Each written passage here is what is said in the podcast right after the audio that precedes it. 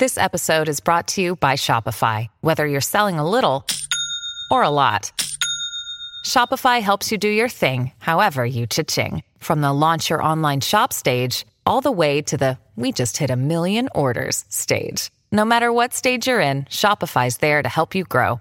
Sign up for a $1 per month trial period at shopify.com slash special offer, all lowercase. That's shopify.com slash special offer.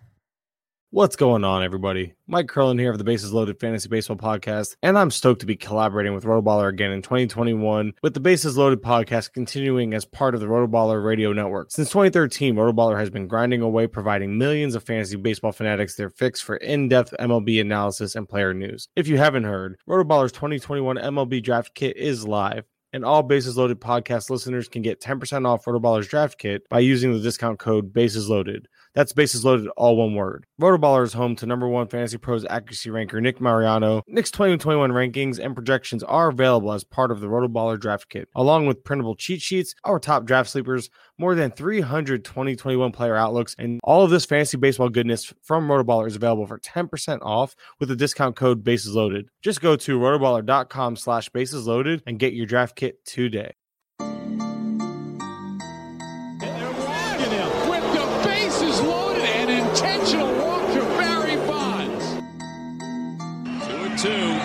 The bases loaded and one out. Oh my God. Deep to right field, way up there and way out of here. Second deck walk off home run.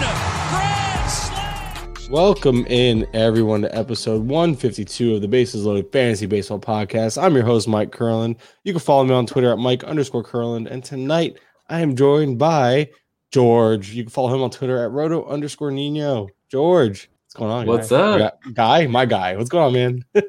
What's up, man? It's our first time uh, recording together since the season started. So, Is it? yeah, baseball's back. I mean, we've been busy. We've been staying busy, but uh, we talk yeah, every just- day.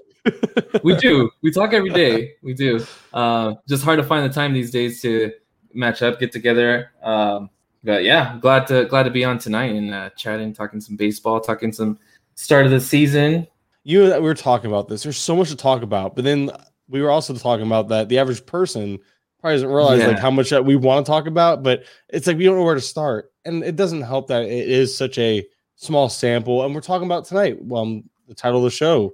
Still haven't really decided on a title, so we'll see what I end up with. But we're talking about players that people are just concerned about. They don't really know what to do with them. And the caveat here is for most of these guys, and honestly, we'll, we'll ring off a few names in general, but we have a list. We went to Twitter, and this is why we recommend following us on Twitter again at Mike underscore Curlin or at Roto underscore Nino. Went to Twitter asking for players you guys want to hear more about, players you're worried about, concerned about, and you do not disappoint. We probably have what 40 names on this list, and some of these guys are honestly easy cuts in my opinion. We'll get to those. Others are definitely definitely guys you want to hold on to, and there's a little bit in between. Without further ado, Yeah. though, we can get right into it. And let's talk about a guy that you and I hold near and dear to our heart, at least used to. Rowdy Tellez. He's on this list. Tellez is a guy that coming into tonight in 23 play appearances, zero hits.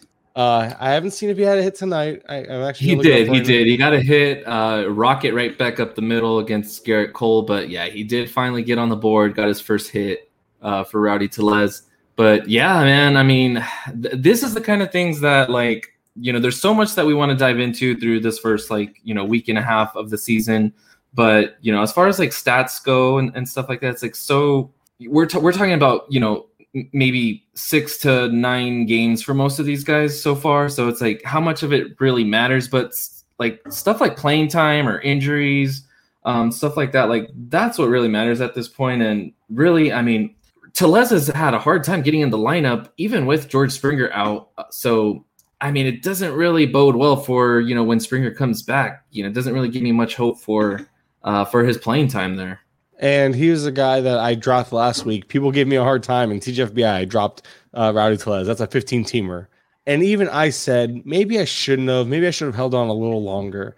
But not playing him, I was better off taking a zero. So you know what? it worked out. I got lucky on that one because I thought that last week was premature to drop him. But this week, for me, he's a drop. If I have to decide what I'm doing with him, he's at the end of my roster. I probably drop. I mean, I would have dropped him for Fab, and I would drop him going forward for a number of guys, including Akil Baddoo, who's not on this list. But Akil Baddoo, Akil Baddoo hit another home run tonight off of Zack Greinke. He is in a platoon, it seems. I haven't seen him start against a lefty yet, but that's a perfect name that if he's available in waiver wire or uh, I'm trying to think of another guy off the top of my head, but that's the name that came to mind instantly. It's like easily make that swap, but I doubt Akil is, is available at any in any league at this point. But yeah, yeah. I don't know. I'm dropping him. Yeah, Where are I mean, you at with Rowdy? It's just tough because it looks like they've kind of mixed and matched like who they have at D. It seems like they've had like a different uh, designated hitter every day. Like they'll give uh, uh, Bichette a day at, at DH. They'll give Semien a day at DH. Um, you know, they've given uh, Vladdy and Grichuk. Like, it seems like every single day they're giving someone else like uh, the DH to just try to get like you know they've given Joe Panik a couple starts at second base. Uh, they gotten Jonathan Davis in there at center field. So uh, yeah, it's just been kind of mix and match there. You were kind of hoping that Tellez would be that everyday DH for the time being, but uh, yeah, that's not that's not the case. So I don't know. I mean, yeah, if there's someone on the waiver wire that you can pick up, like if you don't need to pick someone up, then I don't mind Tellez as you know just keeping him on your bench for now. But yeah, I mean, if you're if you need to pick up that closer or someone like you know Akil Baddoo, like you mentioned, uh, yeah, I mean, at, at this point, you got to you know go ahead and and make that swap just because yeah, things aren't looking too good as far like so far for uh, Tellez's playing time. And that's the thing. And then Springer's due back anytime now. So um, a couple names I, am just looking at the waiver wire now. I would take a chance on Cole Calhoun. He's he's batting top two. He's back from injury. I would take a shot on um, Manuel Margot is readily available, only 22% rostered. Um, uh, this is Yahoo formats. So deeper league guys, that's a little tougher. I think that's where it gets tougher. Like, do you just do you hold on to a Rowdy Tellez or do you take Adam Frazier who's playing every day leading off? Do you take a Franchy Cordero that we know at least he's playing a strong side of a platoon? Uh, two yeah. runs. Would you drop him for Phillip Evans? I would right now, but I also like Phillip Evans for whatever unforeseen reason. But I'm also at the point I, dro- I, I dropped Tellez for nothing last week essentially. So I'm not here to I'm not really here to give like I, am very biased. I've already been dropping him aggressively. So I yeah, I'm, I'm, not sure that I'm there yet where I would just drop him, but yeah, I would I would pick him up if there's a like a hot hitter or like you know a closer or a pitcher, starting pitcher that that comes up. Like um, you know maybe if maybe if for whatever reason like a Casey Mize was out there, um, he's looking pretty good today. His velo's uh, up, man. He's excited. He's another. See, this is why there's so much to talk about. His velo's yeah. up like two. It's up like two full ticks. So we're looking at a guy from going from pitching 94 to 96, and he's able to th- throw it up in the zone, pair that with his splitter. That's like a beautiful combo. And he has top. Uh, he was a former prospect. So Mize is a guy I love. If he's available, I want. I want. I actually have a couple shares where I stashed him in shallower formats, and I wish I had him in deeper. But I was just. I was kind of afraid. You know that he looked rough in spring. I kind of faded him a little bit. I got. I was like, you know what? Let me just take a couple shots late in some 12 teamers, and I'm glad I held on because at least he's not. I'm not completely shut out on him. You know. Yeah, I mean, you know, the pedigree is there. I know, you know, he didn't look very good in spring training, and he wasn't very good last season. But yeah, he's definitely um, been kind of encouraging here through a couple starts. I know he's shutting out the Astros today so far through five innings. So that's impressive. Yeah, because yeah, the Astros, the Astros have been they've been red hot. I mean, they started the season, yeah, like on on fire. There's these guys, uh, Altuve, Gurriel. Um, yeah, they've been they've been all those hitters have been kind of bouncing back there. Exactly. So it's even more of the reason to be encouraged by everything going on. Um, next, let's get. we were supposed to move through some of these names. Um, a guy like Anthony Rizzo, I'm not even worried about at all yet. The Cubs as a whole have kind of been a little slow to start. Rizzo is who he is. I think still. I think it's too early to give any type of worry about Rizzo. I don't know. Do you feeling different? No, no. You there's nothing really that you could do here with Rizzo. You just got to be patient. I know. Yeah, he's hitting 133 uh, going into the games today. One home run, one steal. But I mean, you know, the plate discipline's still there. It's, it's a 125 BABIP. I mean, at, at, this point, guys like Rizzo, anyone that you drafted, pretty much like in the top 200, like you, you're not really doing much with them um, at this point. Like you know, we're a week and a half into the season. Um, you just got to let it ride for a little longer. Not to mention Rizzo's BABIP's 125, and mm-hmm. it's like uh, the plate discipline's still great. We're talking 13.9% walk rate, 16.7% strikeout rate. Those are things very much in Rizzo's skill set. So with that will come everything else. I wouldn't. I have zero concern about Rizzo right now. If he Yeah. was striking out at a 30% clip and other stuff that was there that was concerning, then yeah, maybe I'd be a little more concerned about Rizzo, but right now I'm not. Hunter Dozier, he is somebody I was huge on this year.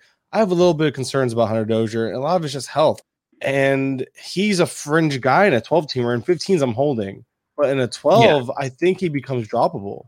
Yeah, in a 12 teamer, yeah, um, he could. I, I could see him being dropped in a 12 teamer. 15 teams, yeah, you definitely still want to hold on to him just because, especially with that eligibility, first, third, outfield, uh, definitely comes in handy in uh, the, the deeper the league you're in. So I would hold on to Dozier in a 15 teamer, but in a 12 teamer, yeah, I could I could see dropping him. I yeah, there's a bit concerned there with that with that thumb. He's only played four games, yet to have a hit yet, but yeah, I, I would just be a, a little more patient still.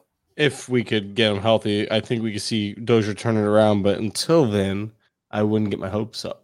Andrew Benintendi, another guy that just same team, he still continues to bat second, but he Hmm. hasn't looked great. You know, like we're talking about a guy who's what batting 194, 265, 194 on the year with a 34, 3 4 WRC plus, no home runs, one stolen base. So that's encouraging, but striking out 30% of the time almost. Man, like Andrew Benintendi, he's another guy that in a shallower format, he's cuttable, but anything still 15 teams, I'm not cutting him at all. Not yet. Yeah, Yeah. exactly. If you want to swap them out for, um, yeah, somebody on the waiver wire in a 10 or 12 team, uh, especially if it's only like three outfielders, you could definitely do that. Uh, anything deeper than that with, you know, five outfielders, whether it's 12 or 15, I think I'd hold on just a bit more. Another hot name that we got a lot of questions about was Andrew Vaughn of the White Sox. He didn't play again today. What are you doing with Andrew Vaughn? Oh my gosh, dude, that is one of the most frustrating situations. I mean, you got Hall of Fame baseball guy Tony La Russa. Uh, does he even know what year it is? Because he's over here talking about Andrew Vaughn not being one of the core guys, having to earn his way into the lineup, but yet he's, you know, sending Nick Williams and and uh, Billy Hamilton out there. You know, it's like, you know what year we're in, Hall of Fame baseball guy? It's that's frustrating you got one of your best prospects there and you know you're wasting a year of service time with him just sitting on the bench i mean he's played maybe like what four games Yeah, that's that's frustrating to say the least. Because Andrew Vaughn, ima- imagine this: how would you feel as a rookie? You make the team out of spring training. You're riding that high. You are so excited just to just to sit on opening day. All right, fine. You want to pay homage to some to some vets. I get that. Whatever. The home opener, he sits again. That would crush my confidence, right? But it gets worse. He gets his first career hit finally. I'm pretty sure they sat him the next game after that. He's not playing regularly. I'm still stashing in 12s, but in 10s, he's a cut. I, I mean, I can't justify. You got to think about what's possibly available in a 10 teamer. Do you want to hold on to a Andrew Vaughn or get it, get in Akil Baddoo who's playing and performing? I know it's um early to sit there and be overly concerned, but we're talking about a guy in Vaughn who isn't even performing while when he has his opportunities. So now they they have even more reason to send him down. I don't, I just don't know. And once this team gets healthy, all it does is muddy the situation more. Yeah yeah that yeah that one's that one's frustrating because i i have uh a ton of Vaughn uh, rostered on a lot of my teams Oh, I'm with you because Vaughn was a guy I was targeting because as soon as we heard he was breaking camp, his ADP didn't adjust quite enough, so you were able to get him at what was thought to be a value at the time. Apparently not. Yeah, yeah. I mean, I'm looking at a guy here rostered at seven percent in in Yahoo leagues, like uh, Travis Shaw. He's hitting cleanup every day for the Brewers right now since they traded Orlando Arcia.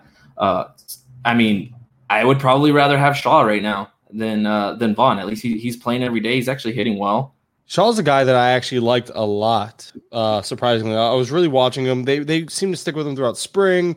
Shaw was a guy who was getting a lot of run in the middle of the lineup. I was like, ooh, kind of like the sneaky Travis Shaw. And then remember what Travis Shaw did before. You know, he's used to be a 250 hitter, can hit for home runs. He's looking good. He's at Miller Park. Travis Shaw could easily be a guy that you pick up and play over Vaughn. I can't believe I'm saying that. I feel so gross. I don't want to give up on Vaughn yet. I don't want to give up on Vaughn yet, but why wouldn't you at this point? It's just it's hard to t- it's harder to talk yourself into him than it is to talk yourself. Yeah, man, you can talk yourself out of him a lot easier. Guys Yeah. like Cody Bellinger, I saw someone ask about uh, Clint Frazier, Adalberto Mondesi. Those are three names I'm looking at right now on this list. I would say don't worry about them; they're fine. Like Fra- Frazier's going to be Frazier. I think he's going to come around. You want any part of that offense, and once the offense gets going, things start clicking for the Yankees. Frazier's a guy who's just going to turn it around and be solid. I I don't think last year was a fluke. I think we I think Clint Frazier is going to be what we hope hope and expect Clint Frazier to be.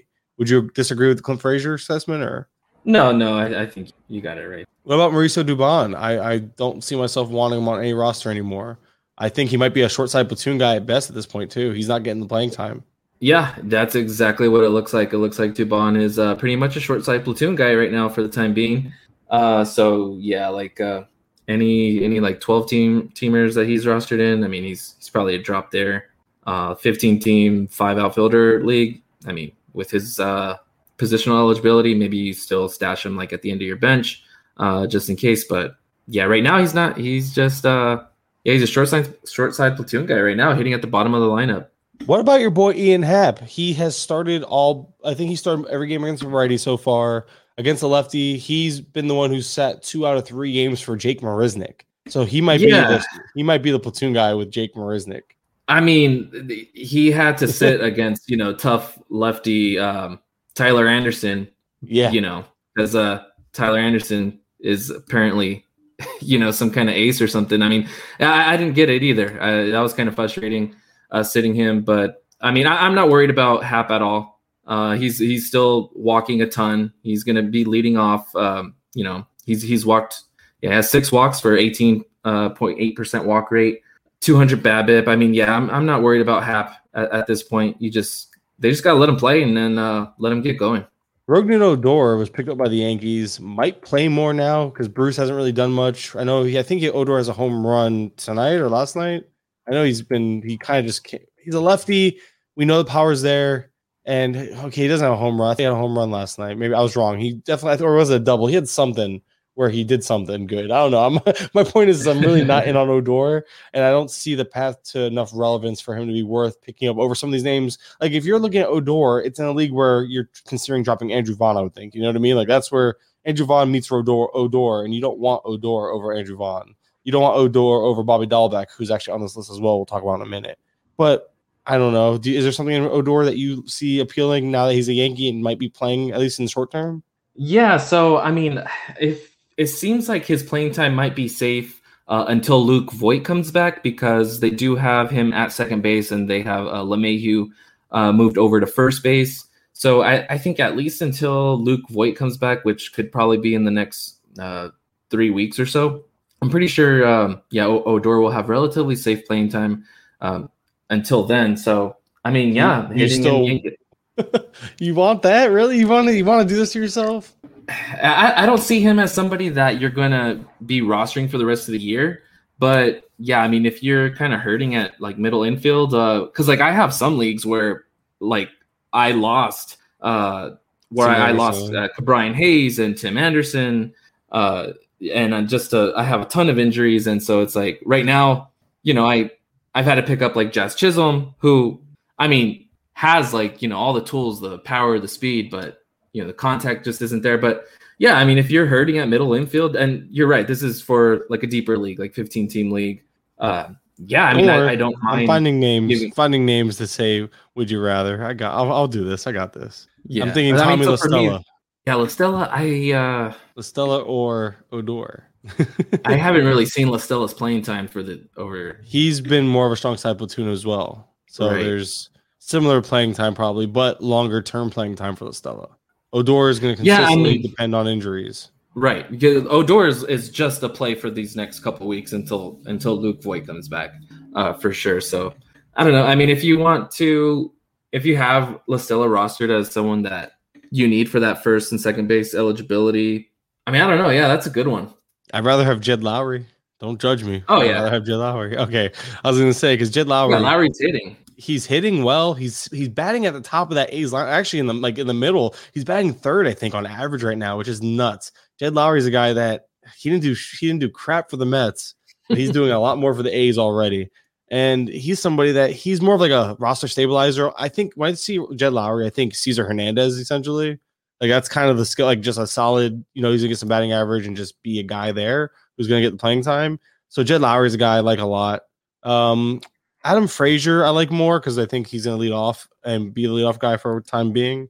Um, I'm just trying to give you an idea. What about Amed Rosario? Rosario seems to be playing almost every day now, and he's playing center field, and shortstop. He he's actually the platoon partner with Gimenez. It looks like against lefties, but then plays center field against righties. So Amed Rosario might be running into everyday playing time. Would you rather have Amed Rosario or Rougned Odor? Well, I mean, Amed is one of my guys that I just I won't quit. yeah, for a second. Yeah, no, big uh, Amed Rosario fan. So, I mean, yeah, I think I'd rather have uh, Rosario. All right. Well, on that note, let's move on to CJ Cron.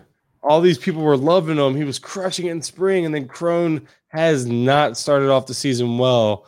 Uh, let's see. He's batting 148, 281, 222 with a 38 WRC plus and a WOBA of just 244, striking out 34.4% of the time. Coming off a year where Cron struck out 30.8% of the time, even though it was a small sample last year.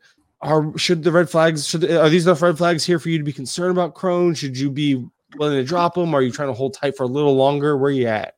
No, I'm still holding on to Cron. I mean, he's he's their everyday first baseman. I think he's sat two games uh, for Josh Fuentes, but uh, no, for the most part, he is the everyday first baseman. I'm not really doing anything with Cron. I'm just, you're you're starting. You're you know you're holding him for at least at least I am. It's funny that you mentioned Rosario and then and then Cron because two of the biggest helium guys in spring training, Andres Gimenez and CJ Cron, both have struggled to start the season. Gimenez isn't even playing every day I mean, these these guys were going from you know in two hundreds up to you know the ninth, tenth round. That and you really haven't gotten much from them at all. Yeah, no kidding. It's uh definitely interesting because yeah, you mentioned two of the bigger helium guys are are guys that put, people are like really torn on how to handle. And you know, you're not seeing a lot of Gimenez. You're not seeing a lot of talk about dropping Gimenez, but Cron, I've seen his name all over Twitter about what should I do with him. And in ten teamers, he's cuttable. In 12s, he's I would still hold on to him, maybe bench him. In 15s, you're holding as well. But in 10 teamers, like your shallower formats, he is a cuttable asset right now, considering what's probably on the waiver wire.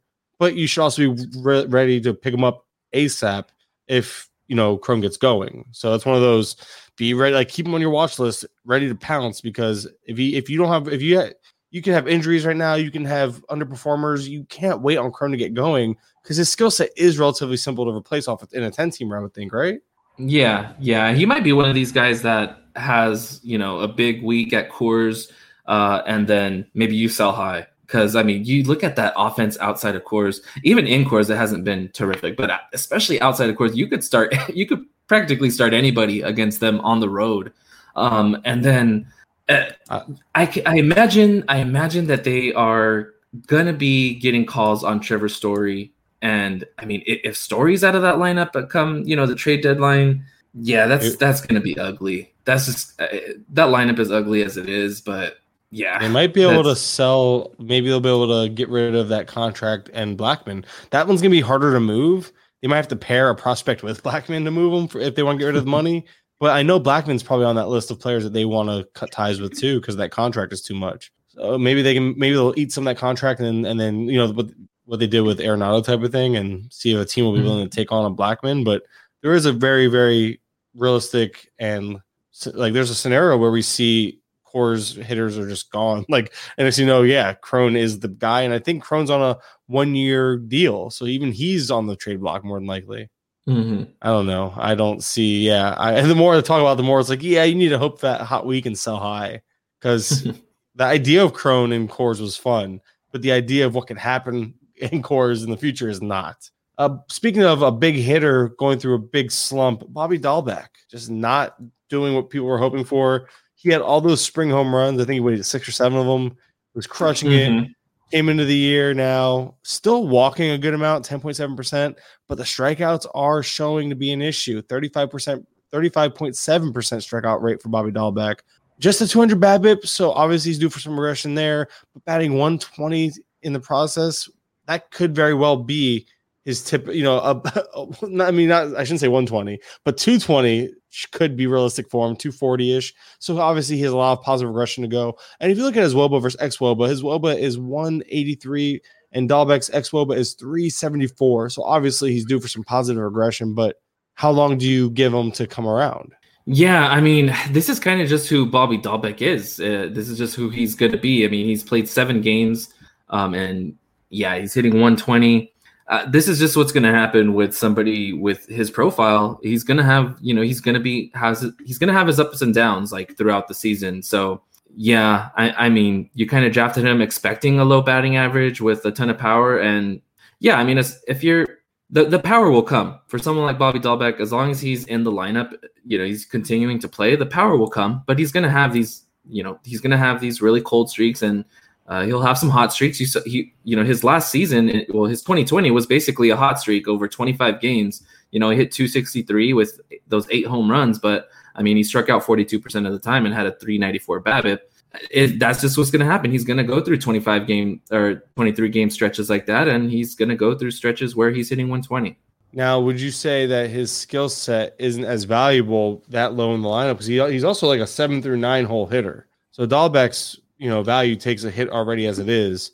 Would you even go ahead and say like, given that he's going to be super streaky, given that Dalbec's going to you know hit the bottom of that lineup, is he somebody that's like fringe like in 12 teamers? What are you doing with him? 15, you're still holding. 12s and 10s, what are you doing with Dalbec? Oh, I think he could be cut in a 10 and 12 team. Okay, I'm with you. So we're not far yeah. off on, on that one at all. Actually, we're not far off at all. Um, Paul DeJong, another guy that people are, you know, I think this this happens every year with him, right? DeJong is just kind of a guy that every year we expect better. He goes through these ups and downs. Right now, he has a career high walk rate of 15.8%, striking out a career worst 31.6% to start the year as well, though. So DeJong's a guy that he has the home runs, the two home runs already, but there's a lot of strike swing and miss there. Middle infield's getting kind of tough to fill, you know, with the injury. So I don't know if you're mm-hmm. cutting DeJong, but would you like is this a guy that you'd be looking to sell high as soon as you can off of him, or what what are you doing with Paul DeJong? Uh not necessarily. I mean, I think I think it's just still too early. Uh yeah, he's he's hitting oh uh he's hitting 097, but um yeah, 059 BABIP. Uh he's walking. He I mean he does have two home runs, so yeah, I, I mean De DeJong isn't someone who I have been particularly high on at all. Um, anyways, I, I, think his 2017 um, was kind of a fluke, and yeah, the the following three years um, after that, it basically shown that that was an outlier. Well, 20, so, 2019, 2019 was good, but it was also the juice ball. Yeah, juice ball, 30 home runs and nine steals, but he did hit 233. Um, so yeah, I just I don't think he's was ever someone that was going to hit for a high average, but he's definitely due for a, a lot of regression. So yeah, no, I mean if you if you're rostering DeJong, um, like I could see it in a ten teamer, but he's droppable in a ten teamer. Yeah, ten teamer like with no middle infield is you're just like just oh, have a shortstop. Dude. No middle yeah. infield, no middle infielder. DeJong is droppable in twelves. Let's make yeah. that clear. If you have no middle infield spot, I don't think DeJong is a guy that I want even in a twelve teamer. That's where it gets tough. Like he's, I'm just trying to see like there's the problem is right now his middle infield is wrecked with all these injuries. But maybe yeah. like, I'd rather have Eduardo Escobar if he's still available uh, at middle infield. But the problem is, is I'm looking at middle infielders. He's second base. Would you rather have Joey Wendle, who the playing time might not be as safe, but we know the batting average will be there. He's not going to hit for as much power, but a little give and take. I rather, I think I'd rather have Joey Wendle at this point, but I'm also a Joey Wendle guy. Yeah, yeah. I don't know. Um, yeah, that that one's that one's kind of tough. I think I think I might rather have DeJong in that situation just because you know the play time's going to be there and he's hitting, you know, cleanup uh, there for St. Louis. So, and regression's going to come. Keston Hiura is a guy that's on this list, but I mentioned it before. They moved Keston down to batting sixth in that lineup. And since then, he's gone one for four in a game, two for five in a game, and now he's one for three tonight. He has a stolen base tonight as well. So Keston Hiura, I think that's just what he's going to be is streaky. He strikes out a ton. He's already, I think his strikeout rate's north of 40% already this year. Last I looked, it was and you're gonna get streakiness with a player that strikes out that much. It just is what it is. It's 41.4%, zero walks this year, by the way. And yes, we are talking super early, so I, I wasn't even that concerned. Like, and I'm not even a Hiura guy, but I wasn't concerned about his production yet. Because you didn't, if you drafted anybody uh, like that high of a draft pick, you shouldn't even be thinking about cutting him yet, no matter what depth of the league. A shallow league, he at the very least bench him but he's coming around. He has a home run and stolen bases last three games, I believe. Yes, he does. He had a home run last last game he played. Didn't play yesterday, and today he has a stolen base. So yeah, uh, Hiura's gonna just do Hiura things. He's gonna go up. It's gonna be streaky up and down. He's gonna be like a prime Rougned Odor if he doesn't get the strikeouts under under wraps. Mm-hmm. But a prime Rougned Odor wasn't a bad player for fantasy. He just he had to build around his batting average. And that could be the main issue here because we know he can hit the crap out of the ball. Going to smack home runs. He just hits the ball crazy good, like crazy hard. He's not Yeah. the fastest guy, but he's going to get some bases on this team because they're going to need manufacturer runs. But he might hit 240 in the process. So you just need to be aware of that. And honestly, if you were listening to us talk in the preseason, we were very big on here being like, hey, he's going to be toolsy, but he's going to hit 240 in the process probably. Expect, but again, it's all about how he progresses. Because as a prospect, all through the minors, the hit tool was there. So for him to struggle so much in the majors, going on his third year, that's kind of surprising. So I still think there's a bright future for him, but in terms of immediate future, I think here is a guy that you just got to ride the waves. Today he's got a hit. I mean, it's three straight games now with the hit after going Mhm. hitless so in, in his first like five or six games. So yeah, I mean, you're kind of just hold you're holding on and hoping for that. Um, I mean, he that pedigree he was a hit tool guy, right? So I mean, yeah, I think he'll come around. Um, there's not really anything you're doing with with Hiura, and yeah, like you said, he has a home run and a steal. So yeah, I'm pretty much with you.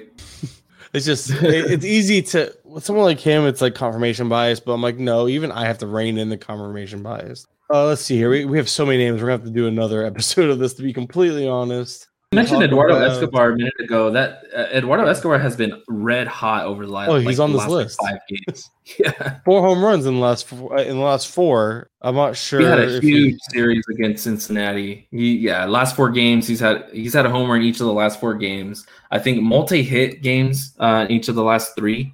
Yeah, three straight games with two hits. Uh, has eight RBI in that span. Uh, four home runs. Yeah, he's just he's been on fire. And Escobar was a guy that I thought. I mean, you you heard you know going into the season that he just was not prepared for the short season. He, you know reported uh, to camp last year like out of shape. Um, so he, he was someone that I thought, you know, was a decent late round um, flyer at like corner infield or utility. Um, it- it's nice that he's actually going to be picking up uh, second base eligibility. So yeah, he'll he'll have that second and third. Uh, always like that, that where you could put a guy at the corner or middle. Uh, definitely helps cover injury. So yeah, I I like Escobar right now. He's uh definitely picking it up. And Escobar is a guy that even if like even I okay, remember Escobar was a guy that was fading in 2020. He just was. And I got that one right, thankfully. But this year I was just I was with you. I was like, he's all right. Like I wasn't targeting him, but I wasn't against him Mhm. because we know his track record. Like I expect 250 batting average, 25 home runs, and 90 RBI out of Escobar. That's exactly what I was thinking. Because that's what he's shown to be prior to 20, 2019 when he had that breakout year, which was the juice ball. So when you know you take in the new the boot the new ball into effect, the the track record, and you have a guy that again, just where he was going, it was like, all right, cool, I guess I'll take him. Like I didn't mind him. Like the the price, it was there was a potential for value there, and it was just it just made sense. It was a it was an overreaction to his bad 2020. So Yeah. yeah, I'm with you. Um, he is only hitting 216 after this hot stretch, which shows you how bad he was hitting prior to it. But uh, Escobar will be I, honestly at the end of the year if he hits you 25 90 home runs and 250 batting average that's really what you should expect. And in deeper leagues that has value. A guy that isn't hitting at all and honestly is pretty much the only thing he's hit lately is the bench. Heyo. um i love my stupid puns. Josh rojas of the arizona diamondbacks dude he was like the guy even I, everyone was excited about him he was leading off all spring was hitting well in spring Rojas came around and was actually doing well, uh, was actually still leading off, playing every day, and then he's not anymore. He just hasn't gotten off the ground running. He's batting 074 on the season, still has a solid strikeout and walk rate. I mean, the walk rate is 12.9%, 22.6% strikeout rate for Rojas. So he, the play discipline's not a problem. He's just getting unlucky. A bad BABIP of 100. There you go. But lately, if you go back to 2020 and 2019, he's had BABIPs under 300, which is really weird for a guy with such good speed because I know he has a good speed tool a good hit tool too. So it's um a little curious, but regardless, Josh Rojas, he goes from being like a draft day sleeper to a you know a guy that was picked up off of like the first round of FAAB. It, that happened like right before the week week one to droppable, right? Like I'm dropping Josh Rojas if I have him. Yeah, yeah. I mean, he's kind of uh, he was filling in at shortstop. He hasn't played since Nick Ahmed returned, and um, it looks like Josh VanMeter has actually been taking over there at second base for now. Uh, between him and, and Eduardo Escobar, um, so, sometimes they'll play Asdrubal Cabrera at third and have Escobar over at second. But yeah, I mean, it, it looks like uh, Josh VanMeter's starting to get more playing time now. Um, I know he's been hitting a little bit better than uh, a bit better than Rojas. Yeah, I think yeah he's hitting 286 going into today. Only 17 plate appearances, but Everyone's been hitting better than Josh Rojas. That's the problem. yeah, yeah. Yeah, no, Yeah. I mean he's someone that uh that even in 12 teamers I was taking a late flyer on um like at, at the end of the draft, but yeah, at, at this point he's he's cuttable. Another guy I'm going to say is cuttable that a lot of people might not want to cut bait yet. Tyler O'Neill. He, he's on the IL now. Not sure how long he's going to be out, but he was, again, another guy that was doing well in spring, hit his way up the lineup. O'Neill entered the year and just kind of flopped. And we're seeing a couple guys that ended up having a strong spring flop right now early in the season. But O'Neill was a guy that was fringe rosterable anyway prior to the injury. Now that he's hurt, he's on the IL, and he was and he dropped in the lineup prior to the IL stint. Now I'm just I'm I'm good with letting him go. Where are you at with Tyler O'Neill? Yeah, yeah, no, I, I I'm with you. Um, it's a it's a bummer because I actually drafted a, a lot of uh, O'Neill and and Harrison Bader at the end of my draft. Like, well, actually, in the 400 range, like in draft champions leagues and draft and holds. Um, and yeah, they're both out right now. So it's looking like Austin Dean is going to be having uh, everyday playing time at least until until O'Neill returns. But yeah, I do like where O'Neill was hitting. Uh, I'm not sure where he would had been hitting uh, bef- right before the injury, but I know he was hitting like fourth or fifth uh, in that lineup. Initially, he was hitting a little higher up, but he slowly crept his way down because he wasn't hitting. That was the problem for Yeah. O'Neill. so again, going Yeah, back no. to the the free swingers, you know, the power and speed are there. Like he's sneaky fast, big power dude. But if you can't hit the ball, then that's it ain't gonna matter what, what type of power you have. Speaking of guys who can't hit the ball, Leody Leody Taveras. Like unfortunately, this list transitions really well into each other. Leody Taveras can't seem to hit the broadside of a barn. Like I don't know what's going on with him. People seem to really like him because the idea of him leading off, playing every day. But he not only is he not leading off, but like there's I see there's a chance for demotion here. Batting 107 on the season right now with a negative 18 WRC plus, 14 strikeouts to just one walk in over 30 uh 30 plate appearances. Mhm. He's almost struck out half his plate appearances. Yeah, you. This, I mean, I was out on Taveras in general because of the lack of track record and lack of of, of playing time outside of Double A prior to 2020. So I thought there was a chance he would start down, but now with the alt site being a thing, maybe he gets sent down afterwards. I don't know. But right now, what like I can't roster Leody Taveras with confidence. 15 teamers, you hold tight because speed matters. But in 12s mm-hmm. and 10s, you got to look elsewhere. I think. Yeah. Yep. Um, yeah, definitely. De- definitely don't like what I see so far. Like you said, has struck out in just about half his plate appearances. He does have a hit today, uh, but then he struck out the other two plate appearances. So, yeah, That might have put him at 50%, actually. yeah, oh, man. Uh, trying to do quick math is hard.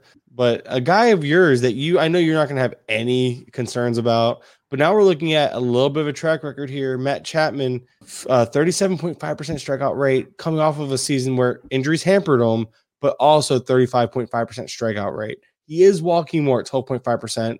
The BABIP is crazy low at 158. You know he's going to turn that around. But at what point do you say maybe Matt Chapman's a 250, 30 home run hitter, which isn't as valuable as you hope in fantasy or want in fantasy?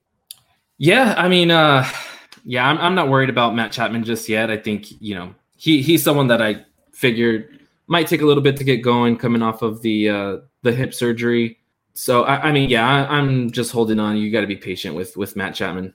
I wouldn't. I wasn't saying you should drop him in any format, but I'm just saying maybe that le- level, that ceiling that you're hoping for, that upside you're hoping for, might just not be there with him. He might just be who he is, and that skill set isn't sexy. Especially, and then if he was hitting anywhere else, it might be a little more flashy. He might go from 30 to a closer.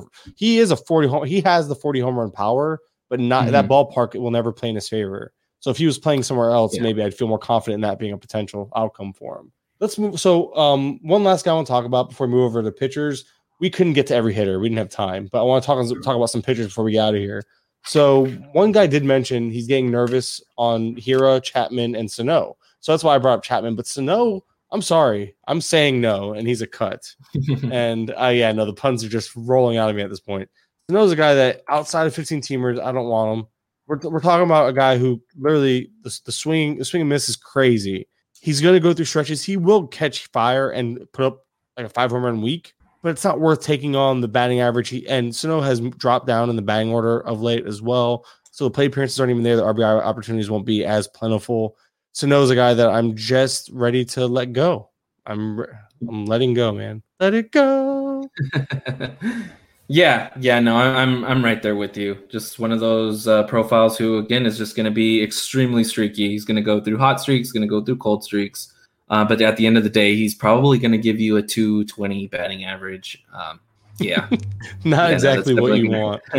yeah, Yeah, so he's a cut for you too. Then twelve and twelve and shallower, twelve and tens. I Yeah. should say. Yeah. Fifteens are you cutting or not there yet?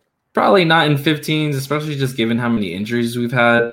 Would Uh, you take Travis Shaw him. over him? I would be playing Travis Shaw over him right now. Yeah. Yeah, see, you can't. But would you trade Sano for Travis Shaw if you're playing? Because most 15 teamers, I think what it is, we're biased. We don't play in trade leagues that that are that, deep. But if you're in a Mhm. trade league, if someone offers you Travis Shaw for Miguel Sano, are you accepting that trade right now? Well, you could probably get another player with Travis Shaw. Um, You probably could. You, you yeah, pr- probably. But and I that wasn't it. the think- scenario. That wasn't the scenario I gave you. if you like back against the wall, if you have to press accept or reject, there's no counter offer. Are you taking Shaw right now over Sano? yeah, I would accept that. Okay, thank you. But yes, Yeah. realistically, you can get you can get Shaw plus for sure. 100 percent you can get Shaw and something. Uh, let's move over to pitchers. I mean, again, we're gonna have to hit. We're gonna have to do the rest of these guys another day because we have way more names, and we, we want to keep this podcast realistically uh, like around an hour, and otherwise this will run closer to two. David Price, two games he's appeared, pitched 3.2 innings. Terrible. Looked he's looked what like a 12 something ERA right now, dude what is he doing on your team? Let him go. He's not like honestly, he's even if, even if even in 15 teamers, I don't want him. Yeah, I agree. Okay, keep it simple. Yeah, just looks bad. the Vila, he's just. Uh, I got nothing to add there. Carlos Martinez, what are your thoughts on Carmart? He's another one. I'm I'm dropping him. It's it I, go, I huh? just don't see. I mean, yeah, the strikeouts aren't aren't there, right? I mean, the velo's still down. I yeah, I'm not seeing it. I'm not seeing anything that's worth holding on to. Mhm. The velo is down every pitch. The cutter that at least again, uh, well, he pitched yesterday, right? So I got I have updated. So he's started throwing his cutter a lot more. But the problem is is that cutter is down 2.1 miles per hour compared to last year for Carlos Martinez. And that doesn't, and that's you know the changeup is down as well. So at least that differential remains. But the the velo otherwise though, like on the four seamer is relatively the same and all that. So it's not down terribly on every pitch, but down noticeably on those two pitches. If only you know, I, I mean, cheap quick plug. I'm using that that I just did a quick search of them on this new tool I had made with the help of John Anderson and Michael Chiang. And I apologize if that's not how you say your name, buddy. But those two really helped me get this going. And uh, yeah, check it out on the Twitter. It's it's pinned. It's um yeah, it's a pitch mix chart essentially. You can search any player, search any mix of pitches, and find players that have it. It's kind of cool. I don't know. It's kind of a fun thing. I'm still toying with it, but yeah, it uh, the concept of it came from when I was on Savant trying to find all this information in one place, and the problem was I kept having to go to different player pages, and I was like really sick of going to different player pages. So I put it all in one spot for me. So now it's like I can look up any player I want, and look as we're talking about players on the podcast, I could pull them up real quick because I have all their names right here in one spot. Now you can do the same thing in Savant, but this is a little faster and it has all the information I'm looking for in one spot, easy to grab. That's just my opinion. Obviously, I'm biased. Anyway, uh, moving on. Now that I'm done with the uh, cheap plug of my own content, um, let's see who else on this list here. Drew Smyly. Were you a Smyly guy in here coming into the season, and are you a Smyly guy going forward, or are you completely just trying to get rid of him and deal for what you can get if you can trade him? You know, I actually don't have any uh, Drew Smyly this year, and yeah, t- to me it was just a question of you know how many pitches is, is he going to throw, how deep into games is he going to pitch, uh, and yeah, he was just kind of someone that I was overlooking at the draft cost, uh, his draft cost, and yeah, I don't have any Smyly, so I, I'm not too sure. He's not someone I'm looking to buy. I mean, maybe if he's dropped or if he's available and he's got a good matchup coming up, like in a 12 teamer, like I don't know if he'd be like available in like a 12 teamer. Yeah, but I mean, I would drop him for. I would take a shot on Casey Mize over him at this point. Uh, Steven Matz, who's looking really good. If if Trevor Rogers is somehow available in your league, make that swap too. Uh, Yeah. Yeah. I mean, I, if you were in on Smyly, I, I wouldn't be dropping him if you have him. Like if you were in on him, he did have a really good start. Uh, his first time out, six innings, eight strikeouts. Like he's, he's just someone that I wasn't drafting. And so like, if you were in on Smyly and you still have him, like I, I don't think I'd go dropping him just yet, but I, um, I, I get that. I mean, he has yeah. he has changed. He has he was throwing a cutter last year as a third pitch, and now he's dropped the usage of it 14%. So he's barely like he's throwing it less than 5% of the time right now. So Smyly's already altered his pitch mix. His velo is down across the board as low as much as a mile per hour. So it's still early in the season that could come up, but the spin rates are down uh, at least 100 RPMs on every pitch as well, which gives me belief that probably I have to go look it up, but I bet you there's movement. I bet you there's less movement on some of his pitches as well. But it is still early. My big thing about mm-hmm. Smyly was how long not only is lack of track record in terms of like only pitched in 26 innings last year, but the year before that, 114, a career high of 175, and that was four years ago. So Smyly was a guy I wasn't expecting much out of because I didn't expect him to pitch a lot, just in general in terms of innings. So if he's going to struggle in half his games that he does pitch, I'm just I don't know. Again, maybe I I, I shouldn't say I, I'm with you. That's good advice. Hold him if you were in on him. There's enough there to maybe think there's a chance for him to still be what you expected. But man, I have a hard time saying hold him when I know there's guys on the waiver wire that I really want to take a shot on. So okay, that's why I said Trevor uh, like, Trevor Rogers was the guy that came to mind instantly. I wanted to take a shot on over him. But I also yeah. didn't view Smyly. I never viewed Smyly as somebody who I wanted as like a main part of my, like I don't even know his ADP because I honestly almost like I can't say I didn't say can't say I would just he was off my board altogether, but I just never paid attention because I didn't care. Yeah, so like he was going like I want to say between like 200 to 220, 230 around there. Like that's, for me, that's I, I droppable in, in a 10 team league. Is that even rostered? Right. Yeah. I mean, so I was drafting, I was going after like Marcus Stroman, uh, Ryan Yarbrough. Uh, yeah. Uh, I, I, Freddie Peralta, Yusei Kikuchi. I mean, Peralta's looked fantastic. Yeah. I wish I had Peralta, more. Yeah. I think I, I think I have awesome. one share. I, yeah. He's my most rostered pitcher. I have him I everywhere. Uh, yeah, six innings, one run today, ten strikeouts. The thing, the big thing for me, like he he actually went six innings today. That's huge. Like I, I was not like I was drafting him with the thought that like he would just be a bulk reliever, going two to three innings at a time, striking out five or six guys at, at every time out, and give you like really good ratios. And the fact that he you know became a starter made me a little nervous. Like, okay, how is it going to go this time around? But I mean, he's looked amazing. So yeah, yeah, he was he was a really good value. Are you selling high or would you sell high on Freddie Peralta? You believed in him, you have all the shares, but if you could take him and package him for a str- like you have to package him, but Scherzer hasn't looked great on paper. He's actually not bad though. Like I think he's had a couple. He had one rough outing or something like that. I haven't really followed a lot of Scherzer, but Max Scherzer's a guy I feel like you could buy low on. People were down on him coming into the year. For his standards, he's pitching kind of poorly. 375 ERA with a 5.4 WHIP or FIP, sorry, FIP. Not that's a lot. That'd be a terrible whip, but a 5.4 FIP. Would you take Peralta and pair him with something, a Ryu or something for Scherzer, or would you just hold tight? Oh man, um, I mean, yeah, I'm not gonna go. I'm not gonna go saying that Freddie Peralta is better than Max Scherzer right now. That's for sure. Uh, if you could sell Freddie Peralta for someone of that, um, in that range, like yeah, I would. I would absolutely do it. Yeah, I, am not. I'm not ready to say that. Like, uh, yeah, I, w- I would hold him over someone like like Max Scherzer because I, I do think like I mean Peralta does have nine walks um on the year, so like he he really did he did a really good job today of of only only issuing two walks. But there's there's gonna be games like this isn't really who Freddie Peralta is gonna be. I, like I know he's been amazing, but he's gonna have some bad games, right? He's gonna have some some blowups just because like he's still he's still walking a good number of batters. Um, and then I, am not sure, I, still question like how many times he's going to be able to go, you know, through six. Um, so how many times is he going to be in line, like for a win?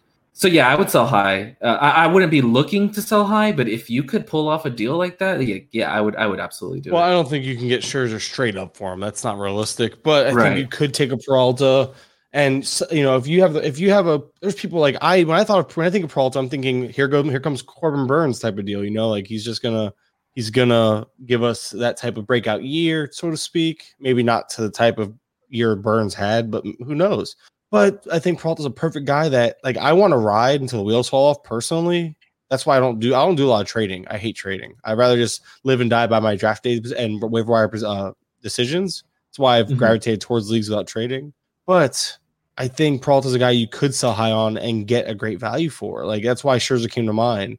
Uh, isn't uh, what about like see how I, I have zero Trevor Bauer shares, so I'm wondering if how Bauer's look because if Bauer has struggled a little bit, Bauer hasn't looked great. You know, 4.15 ERA. Someone can look at that ERA, see the home run rate, you know, and think, you know what, Bauer maybe is going to be Bauer of old. I would try to take Peralta and pair him with something and go get Bauer. That's another guy. Like if maybe someone's afraid he's gonna get suspended because of the sticky balls or whatever, stuff like that. You just never you got to you got to take advantage of it. yeah, no, we're a bunch of kids here. You, you chuckle every time. That's funny.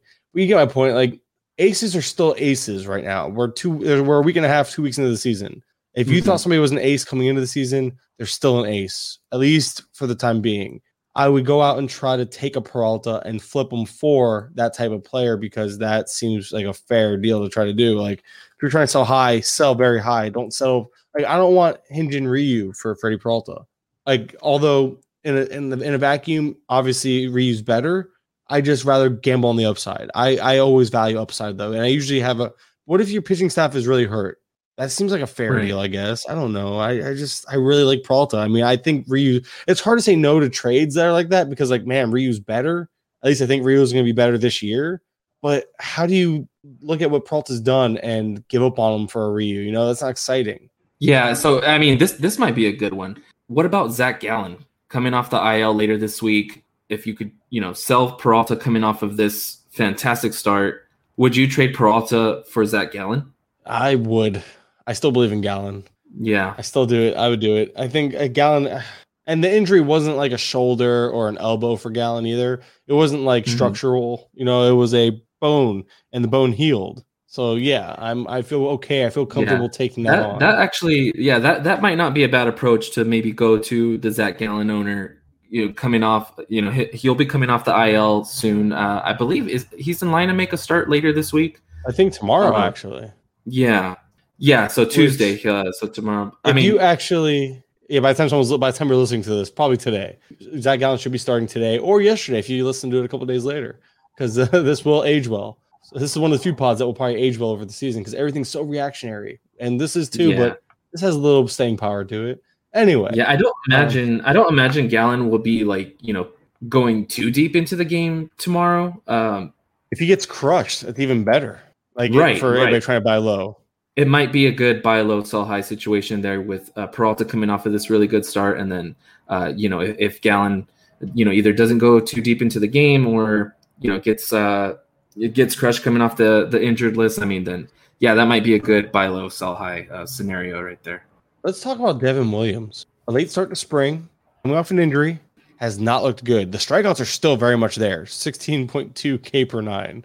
That equates to a right now he has a thirty percent strikeout rate but he has a 20% walk rate. 20% walk rate. It's only been 1.2 innings pitched. so let's just make that very clear. But people are starting to think about dropping Devin Williams in non holds leagues. I'm not there yet. What are your thoughts, though? Especially with closers going down left and right, uh, closers and waiting kind of having more value than ever because people just don't know what to think, or people are actually overreacting and going out and grabbing everybody who gets a save. Like if you if you want, you know what? fine. You want to go out and grab somebody who has a save? Go grab Matt Andriese. He has a save. But you get my point though. People are really getting a little a little over the top with stashing for saves right now. Yeah. So I understand people wanting to drop Devin Williams, but I'm not there yet. I mean, Devin Williams is someone that at his draft cost, he was going like around what, like one pick 150 or so. I think that's that sounds about right. Yeah, I mean, he wasn't going to be he wasn't going into the season as the closer. We knew that. And we know how volatile relievers can be. Yeah, I, I he's just someone that I wasn't really drafting there at, at his cost. Um, so yeah, someone like Devin Williams, it, it it's hard. Yeah, it, it's hard to trust um, relievers that you know flash you know really good stuff. I mean, they're just so up and down, right? They're so volatile, uh, especially if they're not closing. And if you're in a league that oh. doesn't count holds, you don't get rewarded for any holds. Then yeah, I'm not sure I see too much reason to really, especially like in a 10 or 12 teamer. In a 15 team league, I, I wouldn't drop him, but like in a 10 or 12 team, he's probably droppable if you're not get, not getting any credit for for holds. The issue is uh, with Williams is that you the draft equity that went into him, as you mentioned, and that's the part I think people have a hard time dealing with because you took Williams mm-hmm. over a very valuable asset to your team, probably, and it makes it that much harder to hold on to him because you have that price tag in your head. And I get it. Uh, but like I said, it's not just a price tag in my head. I just know how dominant he can be. And if you if you drafted him, you honestly should just hold him tight and see if he can come around and be that elite reliever. Because I think he's going to fall into a few wins. He's going to have the strikeouts. He's going to be. I think he'll be fine. But I do think yeah, I almost wonder. Yeah, I mean, I almost wonder if maybe.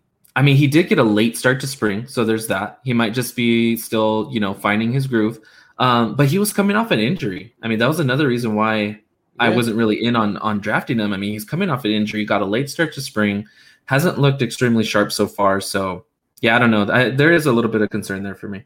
Yeah, I'm just I, I there's concern, but I'm not dropping him yet. Is what I'm is what I'm thinking.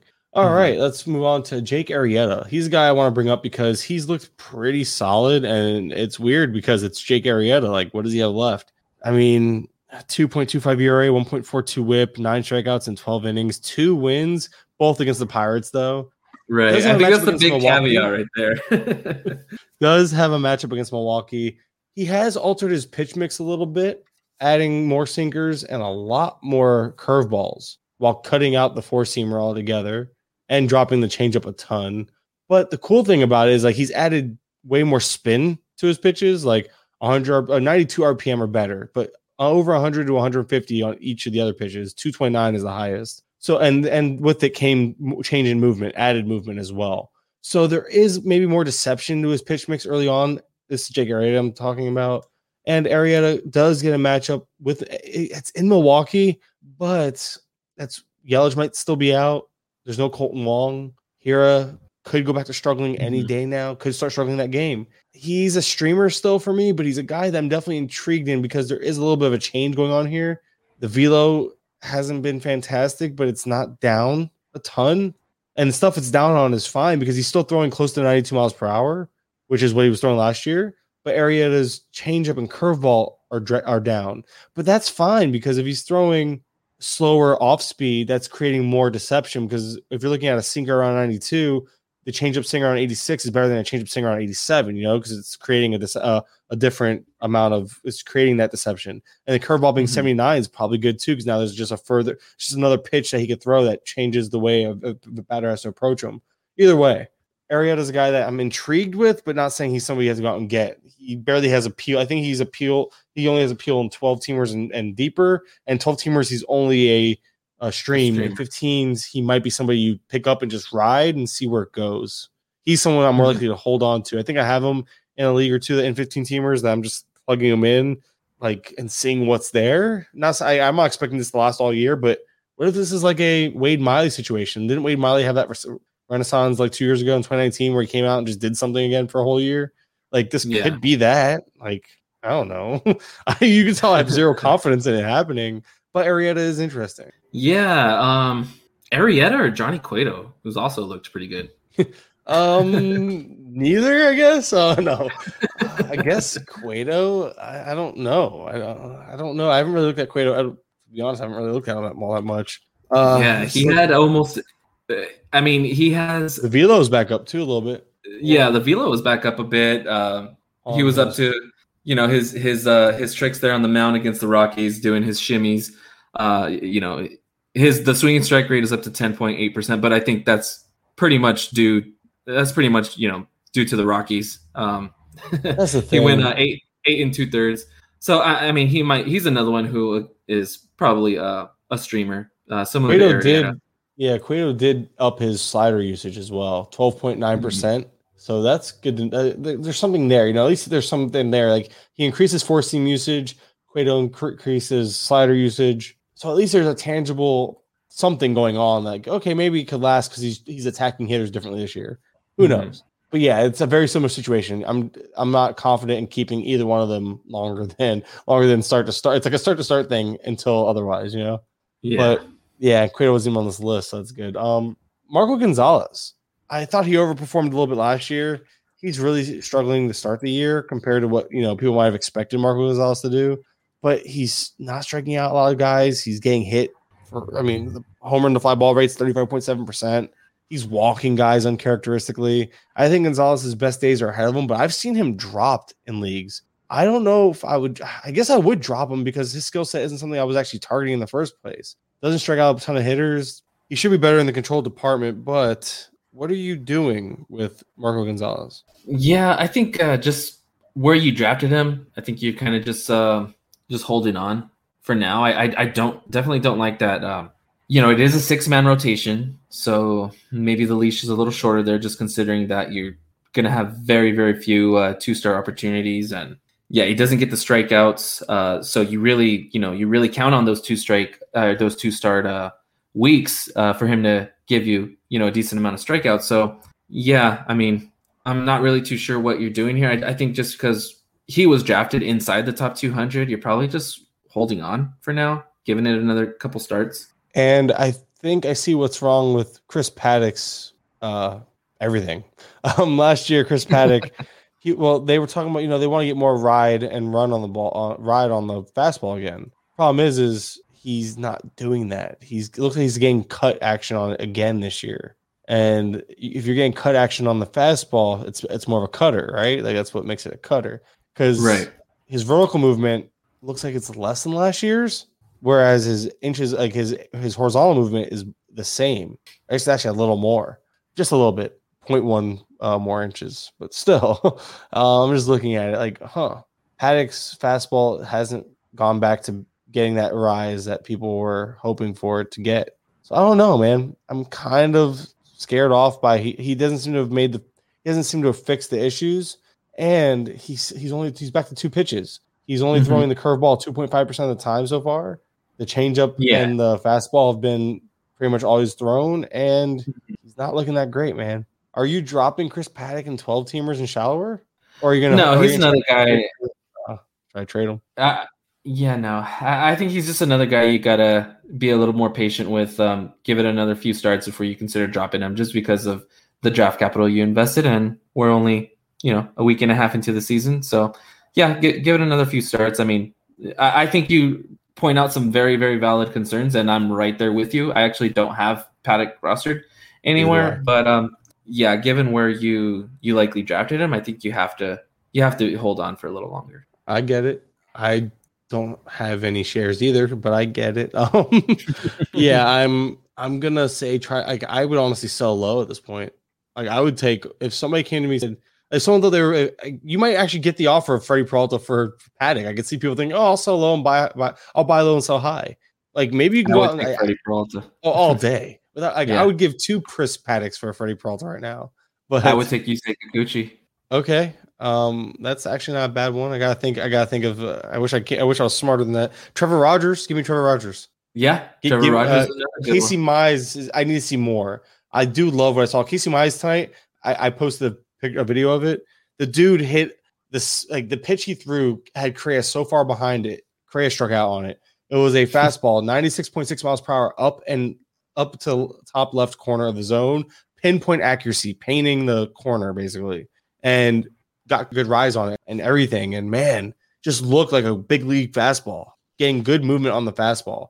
It was impressive, and he had, he had Correa really really late and behind on it. Man, it was uh very impressive. So if he's pairing that with his splitter that we know he has, that gives him two solid pitches, and I'm sure he could piece the rest together and a top prospect. So Casey Mize is a guy that another strong. If we have another strong outing from Casey Mize, and another weak outing from Paddack, I'm easily making that swap.